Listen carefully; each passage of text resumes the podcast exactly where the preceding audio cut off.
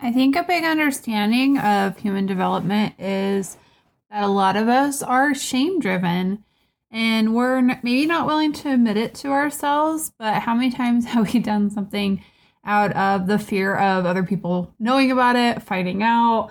It's a really interesting topic, so I'm excited to kind of dive more into that.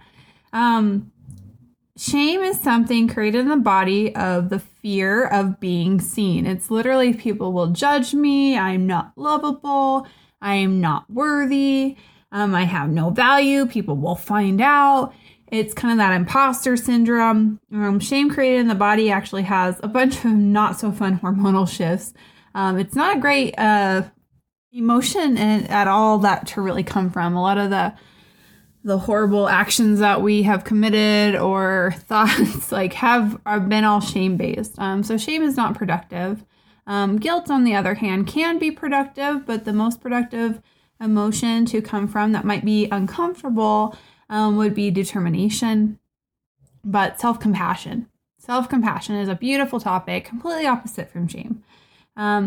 So thinking back to situations in your own life where you maybe felt shame, maybe been driven in an action based off of that shame, have the outcomes like ever been good?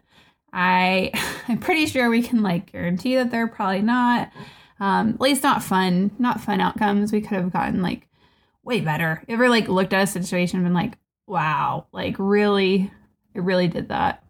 Okay, well, like let's reassess now. So that's a really fun aspect of shame is just you're just not going to get the outcomes that you're wanting. So they're kind of, if you're going to feel an emotion, self-love is probably the best emotion you can feel, which is confidence. It is literally the root cause of confidence, is the ability to look at yourself objectively and say, you know what, I'm human and I'm still working on that humanity thing. I don't have it all the way down, but I am going to mess up quite a bit. And it doesn't have to be so like painful. It doesn't have to be so heavy. It can be a really fun experience actually. Like not like the whole like messing up, but definitely like reevaluating, say, well, that didn't work. I mean, what Thomas Edison was like, yeah, there's like 99 ways of like not to do a light bulb. I don't know if he actually did 99 light bulbs failures or mishaps, but he definitely eventually brought on the light bulb, right? So kind of understanding that we can reassess, we can figure out a situation, we can figure out what's working, and even perceived failures, if we are not coming from shame, they are actually learning blocks. They are abilities and stepping stones to say, hey, that didn't work. So what can we reevaluate and figure out that might? So if you're able to look at your things that haven't worked out in your life in that aspect, which is that self-forgiveness and confidence of like, oh, really messed that one up. Like, it's almost can be laughable. It really can. It can be just like, wow, like what was happening? I don't know, but let's figure out the thoughts. Let's figure out the actions. Let's figure out the feeling I was coming from with that scenario. Like totally could have changed that. Let's figure it out and let's change one of the variables. And we reassess and we say, okay, that didn't work out this time. I got a little closer now, like progressively getting there over time. But when you come from shame, the whole thing is I failed. Someone will find out. Like, what if I have to hide this? Like, shame is very much like, I have to hide this. No one can even know that this happened. Like, I'm looking around. Like, did anyone see me do that or say that? Or I can't believe that came out of my mouth. Like, and what's sad too is when we come from shame, we start to beat ourselves up. We literally start to degrade ourselves. We say words like stupid. In my house, I don't know what your cuss words are, but I don't give a flying anything. If you want to say like a cuss word, like socially cuss words, like that are deemed socially like not appropriate, I don't care. Honestly, my kids they know that's probably not appropriate to say it at school because they're going to get in trouble, but I don't really care what they have to say out of their mouths.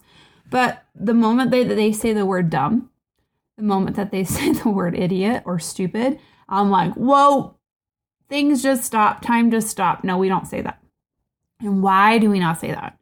It's because that narrative that you just verbalized and gave power to by expressing it out loud, what do you think is controlling you now?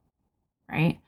So how you talk to yourself, how you come back from your perceived mistakes, like that mindset shift can really like change who you are as a person and how you view yourself. If you're coming from a shame mentality, it's always going to start be like self-deprecating and literally beat yourself up. You will have all these like negative views of yourselves and stories that are trying to rationalize why maybe you failed or it didn't work out. When really like there's just so many variables, and I guarantee you that you're not even the main one. You're not even the main one, your action, whatever. Like, just pick a different action.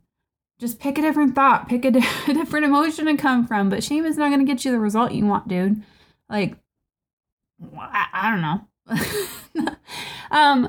It's just not. It's just kind of like that lonely frat boy. He's just like sitting there like, bro, like, and, like he's just trying to prove that he's the crap. Like he literally is important and every girl wants him, right?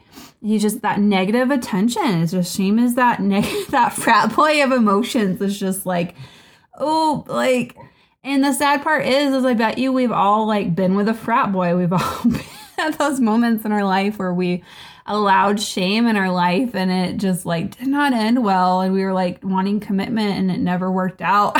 And we're like looking at the scenario while we're in it, like, wow, I don't know why that didn't work out. Like, he was perfect. Like, no, if you beat yourself up and that's your driving factor is shame, and you are literally trying to beat yourself up better, that is not going to get you there. You cannot hate yourself better.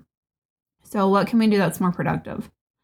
Self-compassion. Can you hold space for yourself? Can you have awareness about your shortcomings and not make them personal? Just like sit in your humanity and just allow it and realize that everyone else is in the same exact boat. It's just crazy how many times we impersonalize ourselves and say, oh, I'm alone. Nobody else is dealing with this.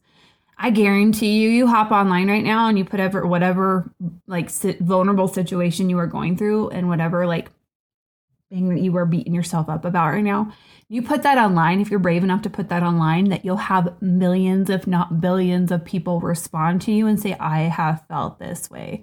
I have gone through that same exact situation or one similar. You are not alone. We all try that frat boy of emotion, trying to beat ourselves up better, and never works out well. I think we do that when we're young. Maybe our parents model it for us. Maybe it's society. I don't know.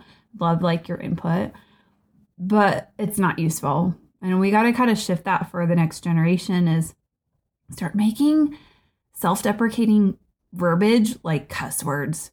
Like who cares what actually comes out of your mouth as long as it's positive about yourself? Like, you think I'm kidding? Like I'm joking, but I'm serious. Like, say whatever you want, but don't say anything bad about my friend. Like you, I have to do this with myself too. It's just like, it's almost funny. Or like, it is laughable. It's just how many times did I think that thought would give me results and it never did. And I just kept going back to it. I kept going back to that frat boy thinking he would change, and he didn't.